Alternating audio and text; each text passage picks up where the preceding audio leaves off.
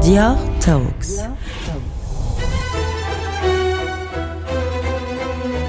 Welcome to the Dior Talks series themed around the sixth edition of Dior Lady Art and hosted by Paris based journalist Katya Foreman. For this year's event, 12 artists from around the world have participated in a game of metamorphosis by rendering the iconic Lady Dior handbag as a unique piece of art. Today, on the Dior Talks series themed around the sixth edition of Dior Lady Art, we plunge into the universe of Saudi Arabian artist Manal AlDowayan, who used her photography and existing artworks to pay tribute to the ever evolving society of the Arabian Peninsula. Drawing specifically on her practice in printmaking, a sense of nostalgia stirs in the contemporary visuals that adorn her Lady Dior bags, entitled Landscapes of the Mind and The Boys, with the images enhanced and elevated through the study of leathers, stitching, and 3D printing with the Dior design team. The artist also dreamt up an exquisite minaudiere style bag based on the desert rose. As the first Arab woman to feature in the Dior Lady Art series, it was a transformative experience for the artist through cross cultural collaboration. Dior has now opened a new dialogue with women of the Arab region, simply saying, I see you, she says.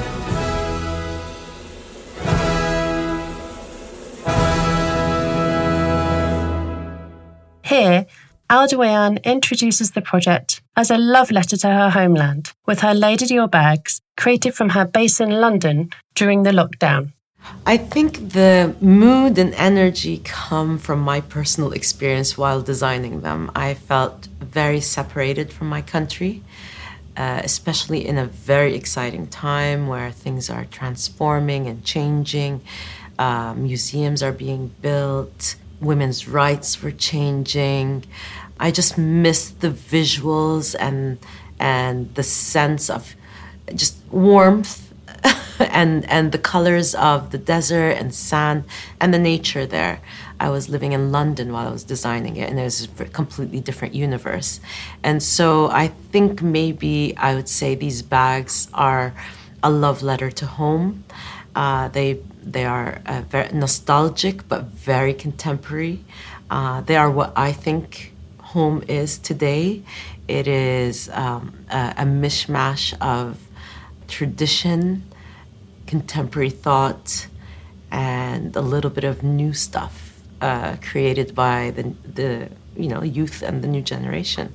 So they are carry this kind of emotion feeling away from home and how you imagine it and especially now that Saudi Arabia is changing uh, in one year you, you experience different things laws and and uh, very significant impact on society and politics that I feel I'm missing out. And these bags are sort of a love letter to home, saying, you know, I do miss you. I do know you, uh, and I see myself within these artworks. Dowayan takes us back to the beginning of the process. My first thought when I started off with the bag was to create at least one good idea. But then once it started, I think there was a bit of a flow of multiple ideas, and that's why we ended up with three bags for this project. I started off with a talking to my sisters, my collaborators, my collectors, just having interesting conversations. This is how I sort of nurture the creative idea. And then I started to sketch. I have a few drawings that went through, but they were not exactly what ended up happening, but they were a way to release this energy. And then after that, it was a very, very long collaboration of going back and forth with Paris, the Dior team. So I would send them things that they send things back to me. I sent that back to them. And, and then eventually we have a bag. And it was done in a very difficult time where people could not uh, meet in one space. Uh, it was done in a virtual space, which is uh, probably the new normal for us uh, the new abnormal. And um, yeah, that's it. The artist shares a story behind one of her romantic starting points for the bags the desert rose. the first idea I had was the desert rose. It's because in my practice, I've been exploring uh, this crystal form that exists in very, very few deserts in the world, almost 13 deserts, and one of them is Saudi Arabia. And that desert sits right outside my mother's home. And so, uh, growing up in the Eastern Province, we used to go out in spring to collect desert roses. And these are crystal formations that happen in the sand because of extreme wet and extreme dry happening right after each other. These crystals have existed for millennia, but because they are made out of sand, they dissolve. So they don't have any geological um, sort of archive or history. So we don't know what they look like, but they've existed at the bottoms of the sea and on the surfaces of Earth. And so it became a form that uh, I looked at a lot and explored and thought about. Other artists have uh, looked at the desert rose and architects like Jean Nouvel. He's created a museum in Doha using the desert rose form. Um, Dia Azawi is a, a well known Iraqi painter. He uses the desert rose form. And um, I believe I found uh, through my research, Robert Rauschenberg had the desert rose in his collection. It sits in in his uh, collection in New York, uh, in his foundation. So, you know, this crystal has attracted a lot of attention from artists and creatives and architects. And, you know, it sits right in front of my home, and it was natural that I was attracted to it. I've created a lot of soft sculptures that are inspired from it. But when I sent it to the Dior team, the second they looked at it, they they sent me a 3D print of my actual. De- I sent them the actual desert roses, and I loved how it just completely transformed from sand to another shape and and usefulness and it's just completely different now it's not a desert rose but it has the essence of the desert rose it has the form and the outline and its delicate feel and maybe a little bit of its energy, although it's 3D printed. But uh, desert roses are considered crystals that carry energy for creatives. From the Saudi Arabian desert to Avenue Montaigne in Paris, AlDowayan was conscious that the Lady Dior bag was charged with its own story. For the artist, it was a meeting of two worlds. My personal experience uh, working with the Lady Dior bag, I can say, was uh, equatable to working with a historical site or a place that has its own story already and for you to come in and put in a little bit of an element of yourself within this historical moment or space that's how i approached the bag and that's how i felt. I was uh, sort of interacting with something that has existed that has its own story it has its own audience it, it has its own history and presence and recognition, and then to lay a layer that is from an artist and my personal experience was the most interesting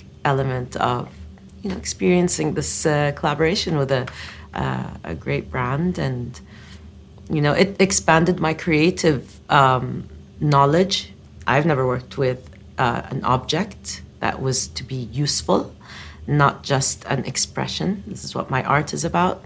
This is a useful object. It should be touched, it should be handled. And is it really an artwork or is it a design piece? And to think about these elements, to look at the medium that I'm using um, as sort of a tool, which is the craftspeople. They're the ones who interpreted. I would come up with a concept, send it, and a craftsperson uh, decides what leather suits this idea and then sends it back to me to see these different interpretations. And I work with craftspeople all the time. All my artworks are not really made by me, they're too big for me, or I don't have the right skill set as sewing or weaving. So this was just an extension of my practice, working with these interesting, supremely talented craftspeople. The artist expands on her journey of approaching the Lady Dior as a canvas for creative ideas. The starting point for me with the Lady Dior bag was the form. I was looking at its shape, at its size. I know that it comes in different sizes, but very identical and very slight changes. That was the beginning. And then I sort of started addressing it as a canvas or, um, you know, like a wall, but a wall that is continuous. So you keep, you know, you can turn the bag and it has the same shapes on the sides, same shape on the face and back. And then that became something that I addressed. The handles are mirror images of each other. And then you know, you look at little elements like the keychain that hangs off of it and what it says, the metal when it sits on the leather, um, the pouch that goes inside it, these like nested moments of, you know, you pull out things and look at them. And I found that that tactile uh, feeling and, and form were the most attractive to me, and they became my starting point for the design. The artist's own photography, which features on the bags, is black and white and hand printed, but she also uses archival materials that she reappropriates and works with. Here, she shares the story behind her bag, The Boys, which features a photograph taken by her father in 1962. So, uh, the first bag is uh, called The Boys, and it's based on a, uh, an artwork that I made in 2016 under that same name, The Boys. It is a photograph that my father had taken in 1962, and I had inherited uh, Kodachrome slides from him when he passed away. Uh, I used to play with these slides as a child when he was alive uh, and categorize them. There are a lot of pictures of water. Uh, I think for him coming from the desert to see very large spaces of water was very interesting. There are a lot of pictures of forests. And so, you know, I started to understand my father through his photography. And this image, especially the boys, was taken, uh, I believe, of his family members. He just wanted to document them because he was leaving in 1962. He left to study in the United States in one of the largest scholarship programs to happen in Saudi Arabia. My dad was the first generation. And um, I think he was documenting because back in the day, if you left, you left. There's no uh, Skype, no phone calls, no, you know, you can't hear the voice of your mother. And so this, that whole project around his photography was addressing memories and what happens to an image when its story is removed and how can I inhabit or you know, sort of occupy this image and give it a new story, which is mine. And here we go. It's now sitting on a Lady Dior bag from my father's camera in 1962, and me in 2016 having an emotional moment with that work, and now it's taken a new form. And what is what's the story that goes with this bag? I think the bag will have to tell us that story, not me. AlDowayan talks about her own universe and her work around archives and imagery.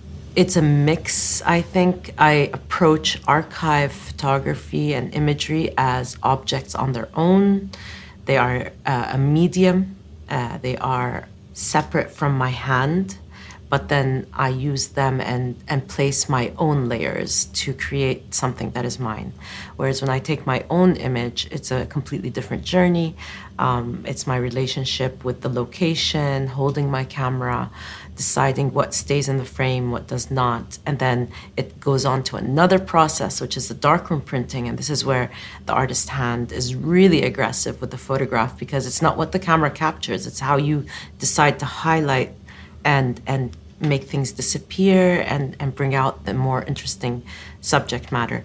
I use black and white photography constantly in my work. Color is never featured actually um, in, in my artworks only because I think that color is very distracting uh, in the sense when you're trying to uh, conceptualize uh, an idea within an artwork. So I avoid color and I find black and white uh, allows you to focus on and zero in and and um, notice the elements that I'm trying to communicate through imagery. The artist also discusses her approach to documenting life in Saudi Arabia from a woman's perspective, as captured in Landscapes of the Mind, featuring a black and white shot of swaying palm trees. My photographs are very fleeting and have this really strange. I created a whole series uh, that was basically photographed from the rooftops of buildings and moving cars because it was a time uh, in the past when women were not really comfortable in the public space and public was mostly male dominated and I call the the women only spaces were the counter public. So they they were a public space but they existed in a different realm uh, it had its own politics its own women can feel comfortable with their bodies and their own spaces their voices but um, the public back then was very much the male space. And so I created a, a large collection of photographs that were either studio based, so I did not even go outside. And then the next round of photographs that I produced, which one of them sits on uh, the bag about the palms, uh, that was a moment where I decided to photograph just my neighborhood where I lived, and that was me venturing out to a space that I'm not very comfortable in, and um, and then eventually I started getting to a car with uh, a brother or a driver or a taxi, and and zooming along, and you would see all these blurred images, um, and those were sort of a series of photographs that I produced to represent this moment in time when women did not have mobility or were not welcome in the public space. So Today, everything has obviously changed in Saudi Arabia, and you can also see that uh, change in my artworks.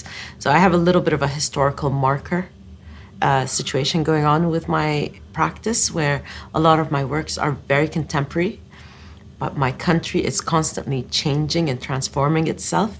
So my artworks become historical within years, uh, not decades, and I find that very exciting. This this change of time and space and how it impacts uh, art and expression and creativity.